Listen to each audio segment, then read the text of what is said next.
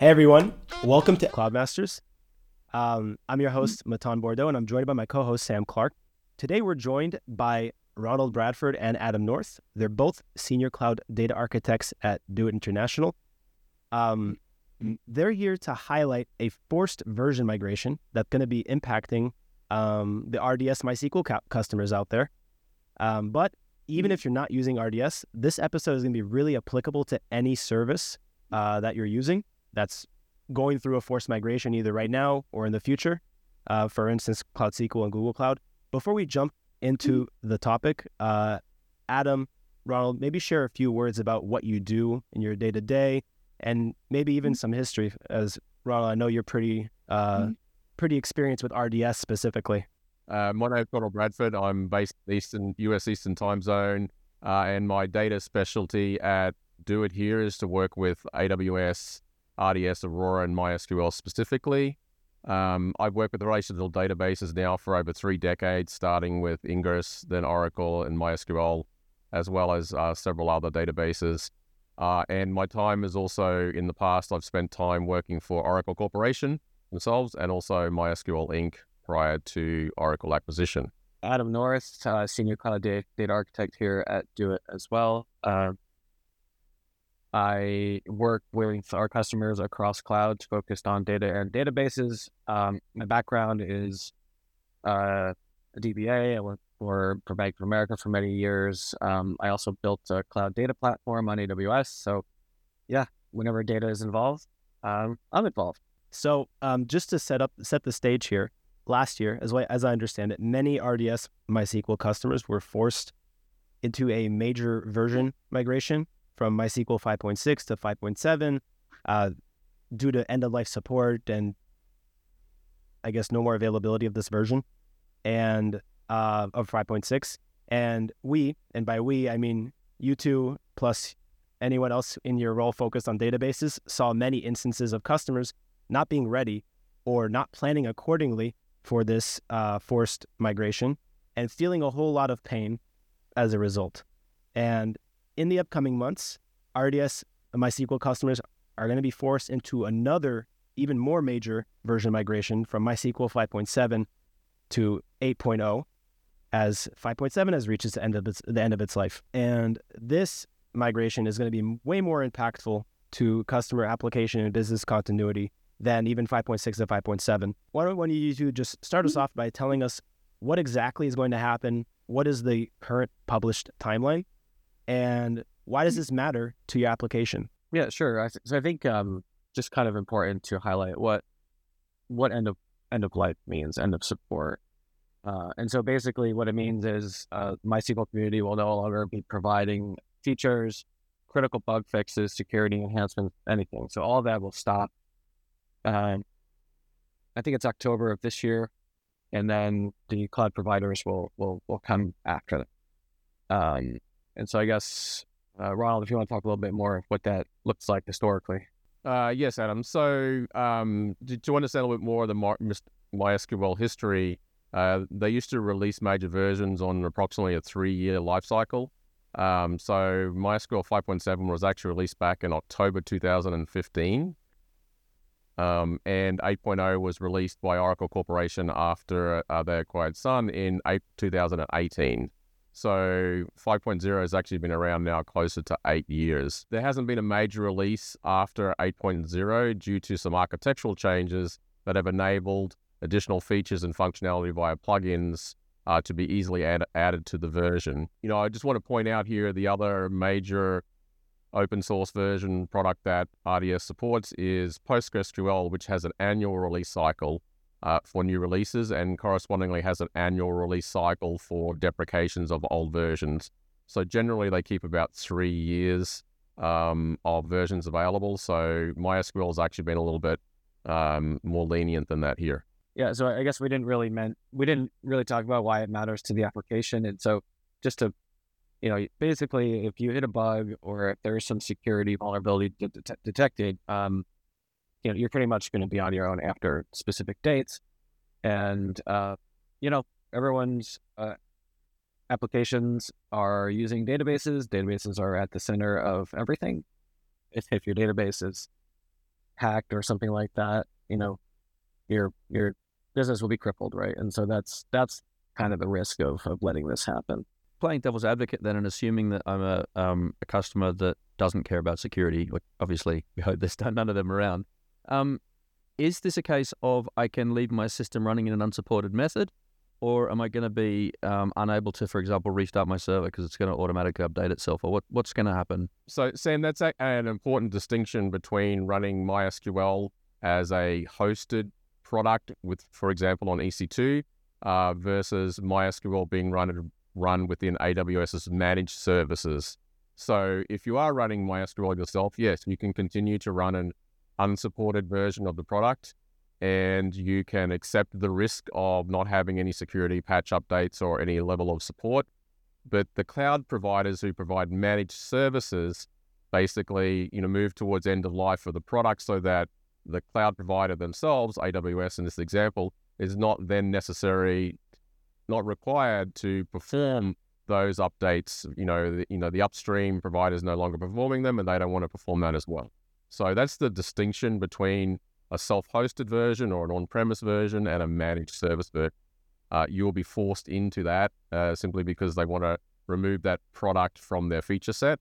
And I, re- I, I recall reading, and maybe maybe it was talking to you about this, um, Ronald. Maybe maybe you mentioned this to me, but did AWS offer recently some uh, like a way to pay to continue using 5.7? Uh, yes. So um, there are actually two ways to potentially avoid performing this upgrade to MySQL 8.0 in the current time frame. Uh, that that time frame at the start of this year was September of 2023, and later it was December, and now it's been pushed back to March of 2024. Um, so there are two technical ways that you can avoid doing an RDS MySQL upgrade.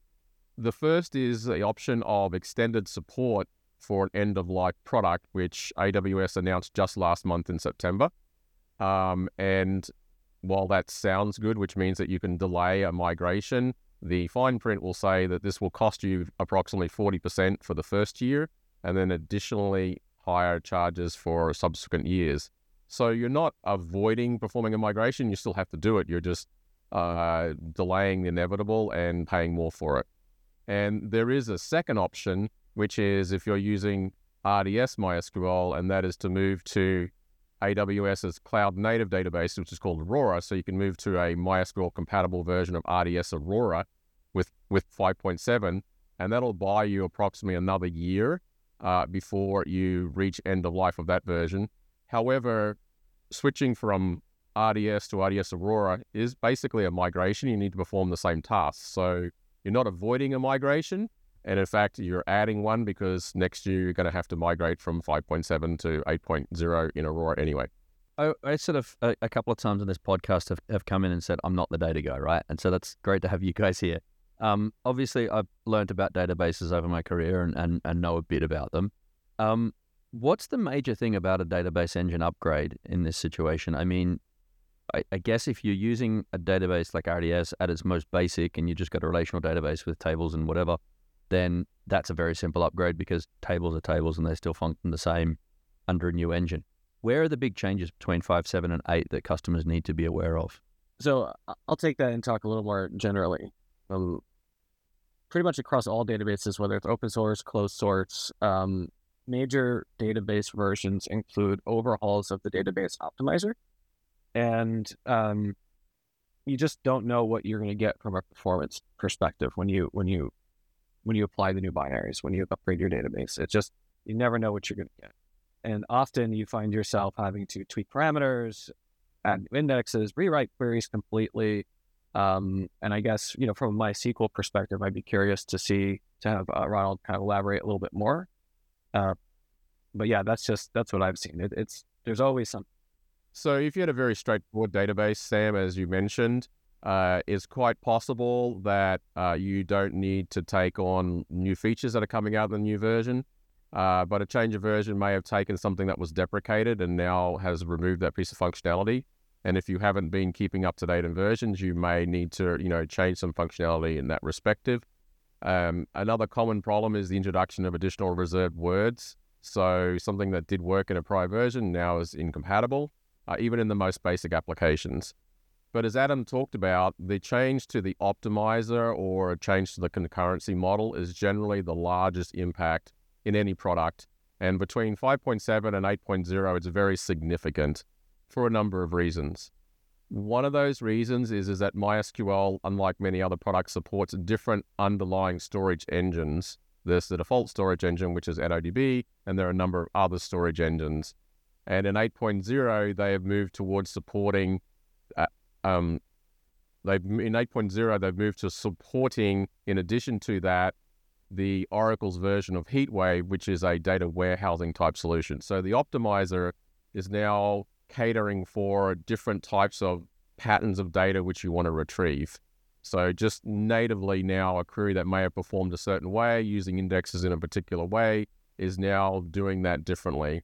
And so the, the most basic thing is it has the query execution plan changed.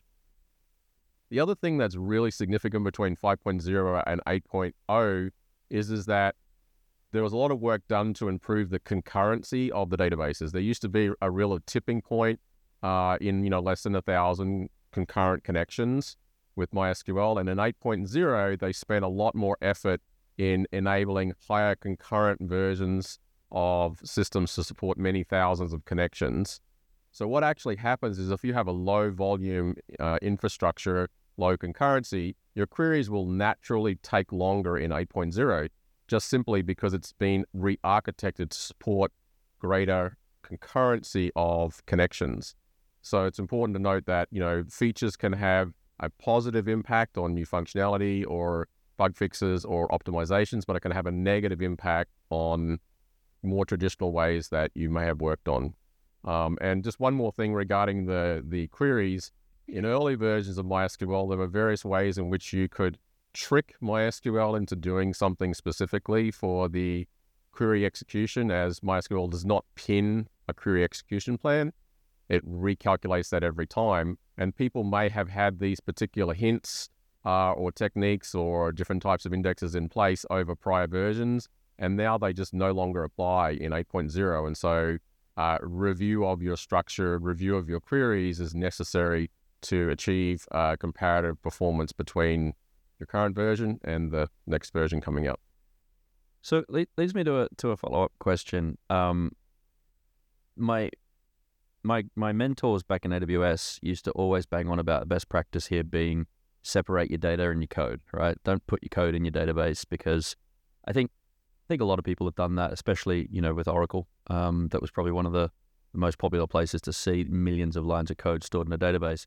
Um, is it realistic? Is it in, in the real world? Is it realistic that people can separate that and can make these migrations easier, or is that just not the case and everyone's going to have a lot of testing to do? Yeah, I mean, I can I can tackle that. So I think, yeah, regardless of where your code runs, whether it's inside a stored procedure or from the application, from a prepared statement, from SQLAlchemy or whatever. I mean, it still needs to be, it still needs to go through the optimizer. And so, um, there are, um, of course, going to be different nuances to to each, uh, but but ultimately, yeah, every line of code is going to need to be tested. Yes, I think the most uh, overlooked uh, requirement for a migration and actually the simplest of, of several core pieces of things that you need to do in any migration from a technical perspective or a management perspective is actually test your application. Um, when it comes to a relational database, that's very easy. You capture every SQL statement that you execute, you log it, you analyze it, you review it, you time it, and then you repeat that process on new versions. Um, and it's a very um, straightforward technique that doesn't require knowledge of the application uh, or a lot of other tooling. So uh, it's very important that you um, you know have knowledge your application. The knowledge of your application is not really required. You can sort of create very simple tooling to, to perform that task, and most organizations don't actually capture the SQL that they're executing, whether it's in a stored procedure or whether it's in the code. Um, so, um, as part of this podcast, we're actually going to be releasing a couple of blog posts as well, talking specifically around how to capture SQL statements and the best ways to analyze those um, with regards to MySQL. you know, moving the code from the database into the application uh, simply just moves the complexity. Um, Adam made reference to SQLAlchemy. Uh, that is one of many ORMs that many application developers now use as a, yet another abstraction layer to generate SQL statements that uh, need to connect to the database. And ultimately, the greatest impact in performance for a database is not actually the SQL statements, it's actually a generation of the greatest performance impact is not actually the SQL statements that have been well written or need to be tuned. It's the generation of statements from ORMs that actually cause downstream problems and then the inability of the application team to know how to modify or adjust those or to be able to add hints to them, you know, to be able to have a application that supports feature flags or rate limits so that you can control things more dynamically um, in between the interaction between the application and the database itself. Um, so, you know, testing individually is important, but as I also mentioned, um, particularly with 8.0 and, and with any application, in real life, testing concurrency is the thing that you need to do. Uh, everyone has different workloads. Those workloads can change at different times of the day. And so they may switch between write heavy to read heavy. And the interaction of all of those can have an impact on the performance of individual statements. So it's testing is a multi-tiered approach, uh, but the first simple level to verify does something that work in the prior version work in the current version. That's very easy to know to see whether there are now warnings or errors, uh, or it's returning different results, which is also another key consideration. You need to make sure it actually performs what it's supposed to perform and it's actually performing at an acceptable uh, response time. This is not to say where you should place your business logic. That's a whole nother podcast. Um, but but either way, yeah, everything Ronald just said, you have to make sure you test everything thoroughly and um, yeah. But but the age old debate of uh, where I put my business logic is certainly a, a fun a fun topic that could be a whole podcast in itself. So, so, so what I'm what I'm hearing that is it, it might make the actual SQL server migration slightly smoother, depending on where the, the data is or not. But it doesn't it, it doesn't change the amount of effort you need to put into testing and ensuring that your code is still correct and still performant and efficient and so on.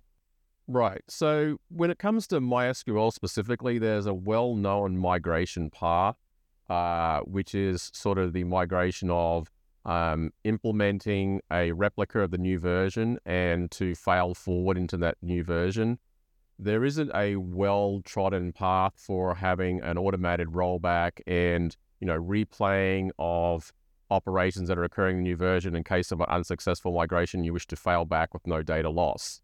So the emphasis of this very common practice which has been around for several decades with mysql uh, the rolling upgrades in the newer versions is to do as much preparation as you can before the point of no return and there are very simple design patterns, architectural design patterns that applications can use that will enable you to do this two way door testing, to be able to test the old version and the new version concurrency at no impact to the risk of um, you know your system being unavailable or not performing. And you know, we, we harp on testing because that's the easiest way to have a higher level of confidence that when you do a migration that you have a a greater opportunity for success. Now, with 5.6 to 5.7, there were some issues that caused customers uh, performance problems, and there were features and deprecations as well. With 5.7 to 8.0, there is a guarantee that something will not perform as expected.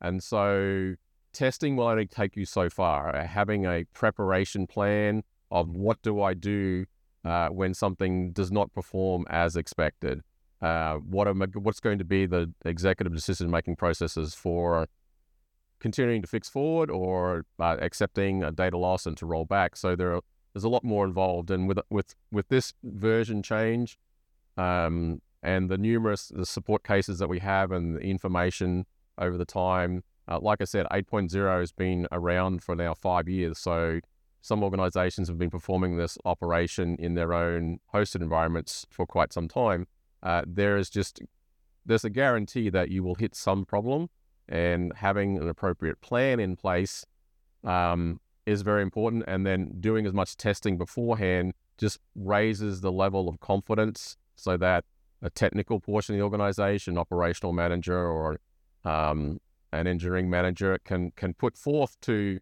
uh, business owners, yes, we have a high degree of confidence because we've done all this preparation work beforehand. You've you've kind of hinted at that with the testing. It sounds like it's one part of a roadmap or of a kind of a plan that people should follow for really any successful migration. But if you had an ideal roadmap for how customers can implement successful successful migration, maybe generally, and also if there's any nuances with respect to RDS or MySQL, what would that be? What would that look like? It, all starts with uh, with planning, and um, planning involves all sorts of things, right? Uh, establishing a business owner, establishing um, what the goal is, establishing, um, you know, what the recovery point objective is. So, like, how much data can we lose if the upgrade doesn't go well? And so, there's just all sorts of um, things to consider. And so, um, as part of this podcast, we are also releasing a checklist that can kind of help customers look at uh, and kind of review some of these things that you might not think of, especially.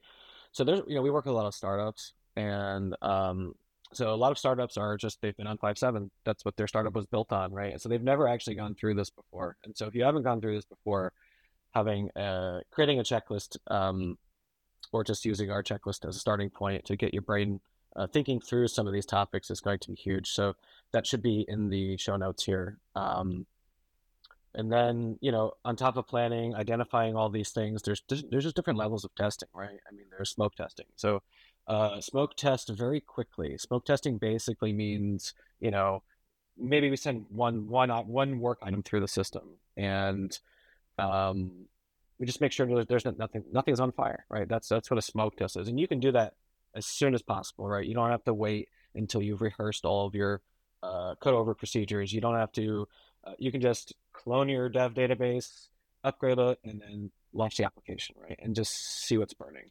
Um, and that's kind of going to give you a really good uh, initial set of things that you might need to remediate. So then your development team can start working on that stuff while you start to work on the more complicated things. So, so um, you know, just to add also to that planning uh, portion of it. Now that we're really moving into, you know, cloud native architectures for most organizations, and pretty much every organization will have integration partners. Um, those may be people that are actually consuming the data that you're providing, or you're integrating with third parties that may offer authentication or payment systems or other sort of things. So the the you know the the planning portion and the roadmap not only includes your internal requirements, which may also impact what are your engineering teams doing for product features, but you may also need to notify customers of any potential uh, outage that may happen if you're going to choose to have an outage window.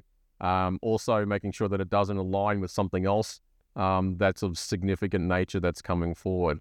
So the planning is, you know, you know, it's it's really um, has to take a holistic view from uh, the top down. Uh, and we talked about testing.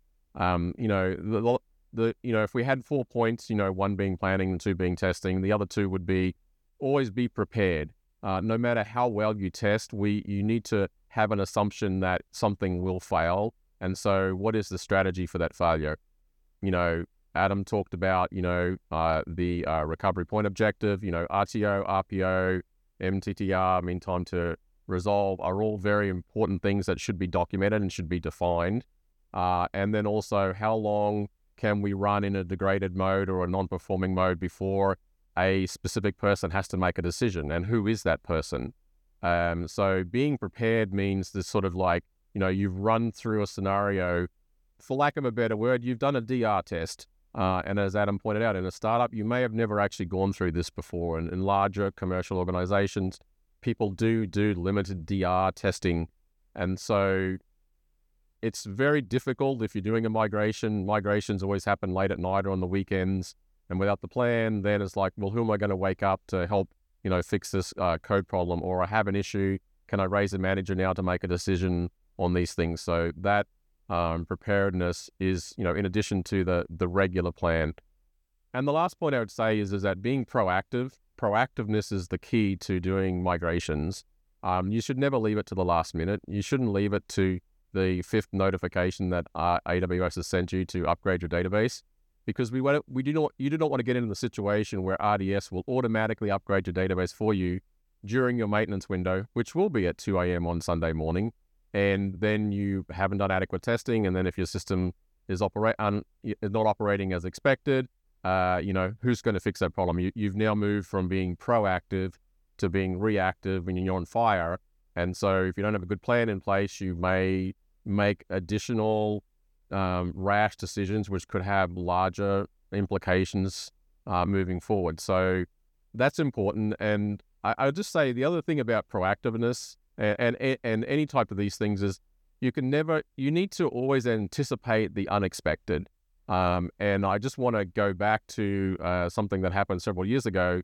Most people didn't expect the meltdown Spectre um, critical bug fixes.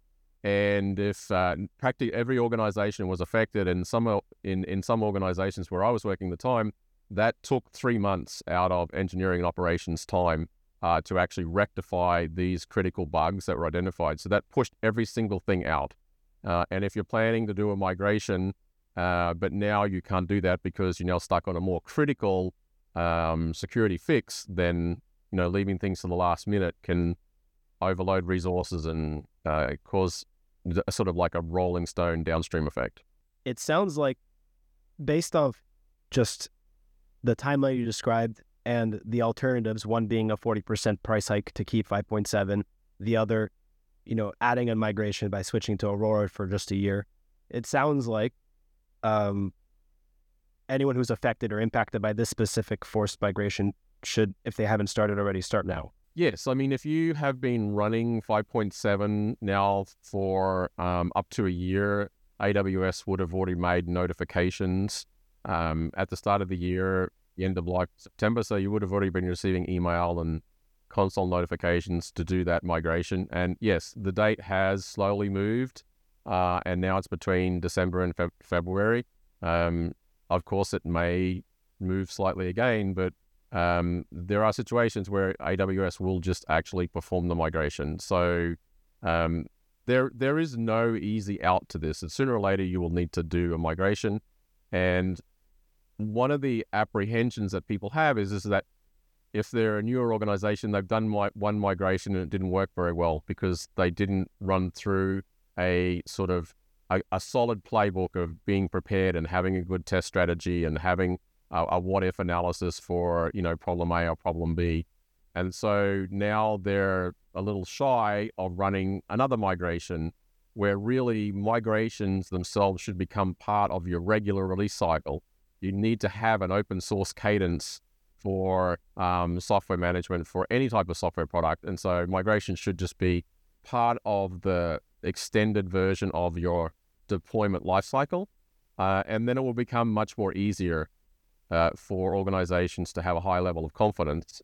And, and nothing's worse than when you're a technical person and your your house, your system is on fire, and to then have um, um, management and executives go, well, how long is the system going to be unavailable because our customers are being impacted?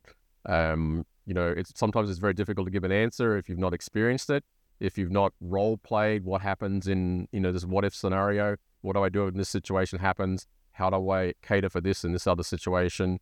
Um, and then also, when you actually run through those scenarios, you realize that there are engineering architectural practices that can support many situations, but your engineering organization or your product or your ORM framework does not offer those features. So, by investing time ahead, again, this proactiveness also in in architectural design, by investing that time ahead of time, you can mitigate downstream effects.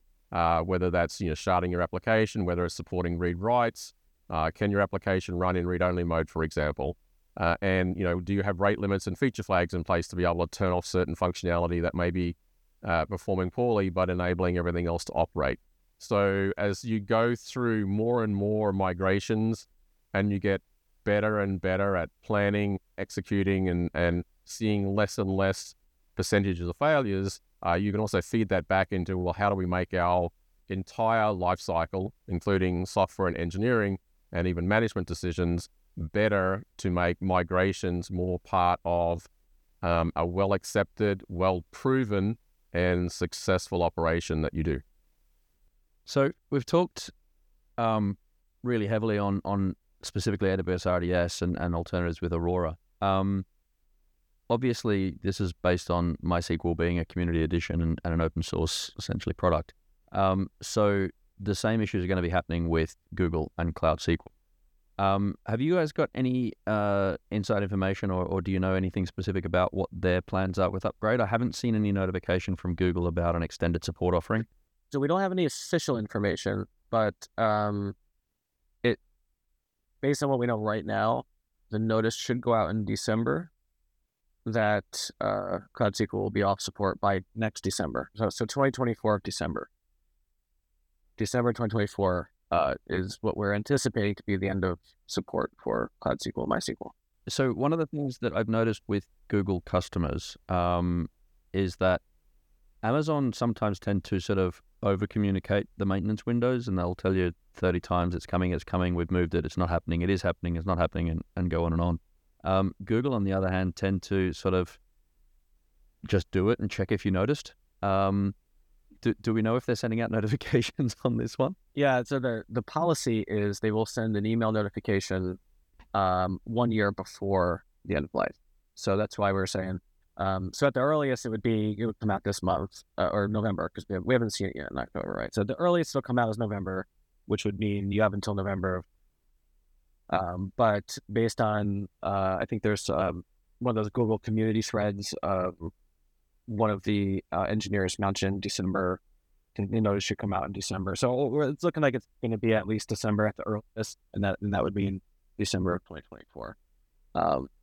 So hopefully, no surprises. That's how it's supposed to work. We will see. Uh, yeah, yeah, and yep. uh, you know, I'll I'll add to that too is that you know where we've talked about AWS and we've talked about GCP.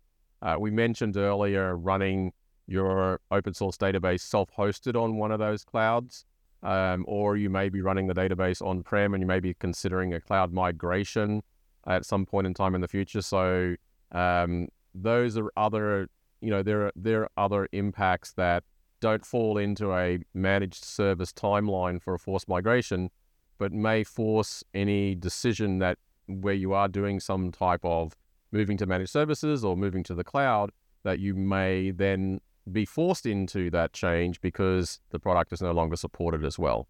So you know there there is a um, there are other users that there are other customers and there are other companies that have not yet considered moving to the cloud or have moved to the cloud in in part. Um, that will be ongoing. So while we see that this is going to be a problem for AWS in the coming months, and we anticipate that'll be a problem for GCP customers up until the end of next year, there will be a long tail. There will be customers that will be migrating to managed services from cloud hosted services and customers migrating from on prem that will also potentially go through this. So, as part of Doit in our uh, support services that we offer, every time we go through one of these cases, we identify something that's different.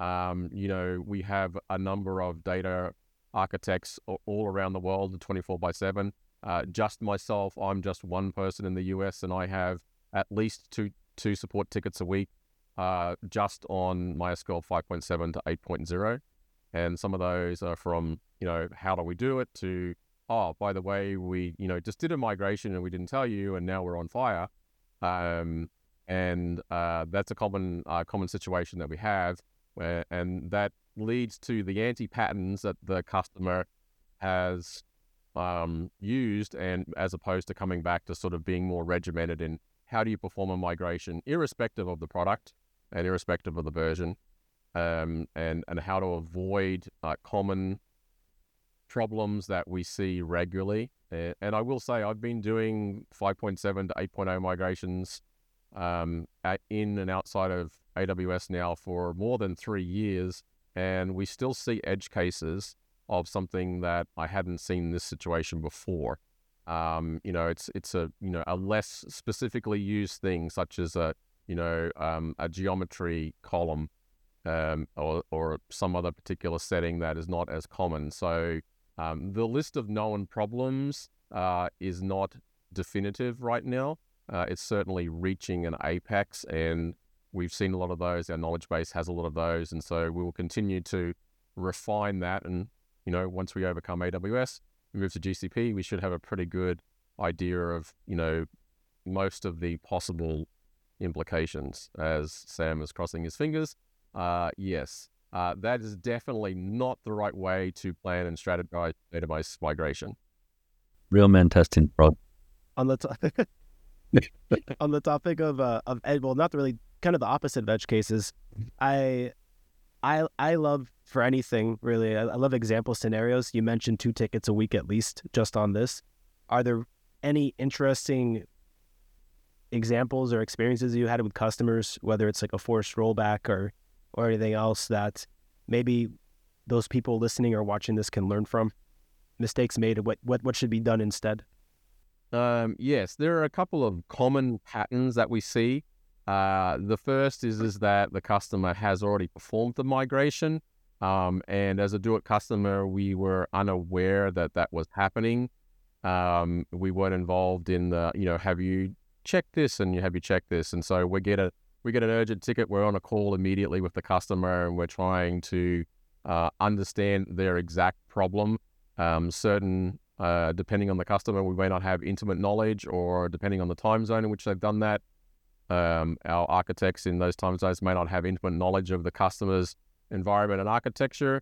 And um, you know, a case earlier this year, you know, there was uh, a situation where the customer decided that they needed to make, they needed to fail back, uh, and so they hadn't had a plan for that, and they hadn't considered well that we would lose data uh, with regards to that. And so, you know, th- these are several anti patterns that come into play, which is like, okay, do you have a plan of how long you'll run in a degraded mode before you choose to revert? What is the impact of data loss? Um, and, you know, in this particular situation, this was a classic example, like many, where, oh, we just migrated, but we didn't actually do any testing. Um, you know, we didn't do any load testing. Um, we don't have a framework in place to be able to verify you know, something in version A versus something in version P. We, we haven't logged that. Oh, now we've shut down the old server, so now we can't actually see what it did look like, uh, or they don't have appropriate observability in place. So having those things um, in place, that's something where Doit can help assist in like that checklist that Adam was talking about. You know, do you have A, B, and C ready? Um, the other uh, big issue that I'm seeing right now is is that people are now seeing that they need to do this migration. And we talked earlier about, you know, RDS MySQL and RDS Aurora MySQL, which sound very similar. Uh, they are compatible in terms of the communications between the server, but the underlying architecture is different and the performance implications are different, uh, as well as the, you know, uh, cost um, and um, features that are available um, and, and a recent case I just had was a you know customer wanted to move from actually running on EC2 directly to Aurora and and change a version at the same time, as well as take functionality which they were using uh, in their hosted version, which is not supported in RDS. So um, it's important to highlight all those things and, and to say to the customer, yes, you're planning on going from um, situation A to situation D, but really you need to consider a migration from A to B and a migration from B to C and a migration from C to D so that if you do encounter any unforeseen issues, where's the root cause of that problem um, and to have a plan in place to look at it. And that doesn't mean at the end that you need to actually perform three migrations, but what it means is that you have to test those three migrations uh, to an adequate level of satisfaction um, to minimize the problem is. So I'm seeing people now that are moving to we want to adopt cloud native MySQL services or PostgreSQL services, and they're running older versions, and they're hitting the exact problem that this podcast is all about. The MySQL community version has reached end of life. It's October. It is now no longer officially supported for bug fixes uh, or support tickets. And if you're running that or an older version, um, you have to make a decision: how long do I accept that risk before I need to either perform an in an upgrade on my own host service, um, which will be the same migration problem between 5.7 and 8, or do I move to a cloud managed service um, which will offer different features and functionality, but is still a migration. You can't get out of the migration. The, the migration is inevitable. That one example just sounds crazy. The customer trying to do three different very complex things simultaneously. Uh, the customer wasn't actually aware that they were actually going to go through three complicated mig- I think that was the important thing was this is a good example where a customer was proactive in seeking input and expertise from our you know deep pool of experts and this this was the case that that I was working with was I was able to point out that you know these are actually individual migrations on their own and each of them have an implied risk uh, so um, a, a takeaway from customers and prospects that are listening to this podcast is is that Doit does also help customers in just discussing what is the approach that you would take with performing this migration. Um, you know, what have you seen that have been the um, situations that are most easily uh, avoidable, and um, you know, what are the risks that you you could see? I think in Australia they refer to that as a as a kangaroo's breakfast. That type of situation. Mm, no, I think the Australians No. all the are saying no. I- uh, I, I quickly looked up. Not a I quickly kangaroo. looked up what's uh what I quickly looked up what's a, what's the equivalent Australian euphemism for storm because that situation sounded like storm. I think I think kangaroo's breakfast is the sort of thing they use in the tourist books. Uh, Well, this is why I need to upgrade to ChatGPT 4.5 and not use this 3.0 I believe stuff. that's the reason why uh, people think that Foster's is Australia's best beer. Uh, Australia's best export beer because Australians won't drink it. Sorry, Adam, you were going to say something. I was just going to say that um, the kind of other most common thing we see is just a performance regression, and that's true whether it's MySQL 5.7 to 8, Postgres ele- uh, 9.6 to 11 or 13, whatever, right? And so use the built-in tools that RDS and, and Cloud SQL give you, right? Make sure that um, you have captured your performance baseline. You can do this using uh, performance insights. You can do it using query insights in Cloud SQL. Um, make sure that you can clone your instance and you run the same test against the upgraded instance and make sure you're capturing the data and you can just compare the performance before and after, right? It's not um it's not the hardest thing to do, but a lot of customers just don't take the time to reproduce their workload in the staging. You just do that, you'll really set yourself success and you can just you can do it using cloud data tools. Mm. To, to a reasonable reasonable degree of certainty. Obviously there's other tools out there that go deeper in performance, but I mean if you don't have any of that stuff, just use the built-in performance metrics that they give you. Reproduce your Yeah, we're running up on time. I just wanted to see if there's any final thoughts. Donnybrook was the phrase I was thinking of. There we go. I must admit, you know, it's uh, not common that there are two Australians on a phone call unless we're dealing with our APAC colleague. This is a first for Cloudmasters. Uh, All right. There will be, I'm sure there will be more. Um, we have a lot of, uh, lot of very highly skilled individuals um, in APAC, and so um, I'm sure you'll get a chance to to listen to those people. Um, I guess you know any parting words. You know, as Adam said, you know, um, using instrumentation and knowing the instrumentation is important. It doesn't need to be a major migration. It simply could be that the um, small version of embedded code of a Node.js library that everybody uses changes, and that now impacts the application automatically. And if you didn't have appropriate observability in place, then you may not know that now that's performing uh, not as well as it was previously. Um, that's not even a you know a, a, a developer engineer's introduced issue by changing some existing functionality.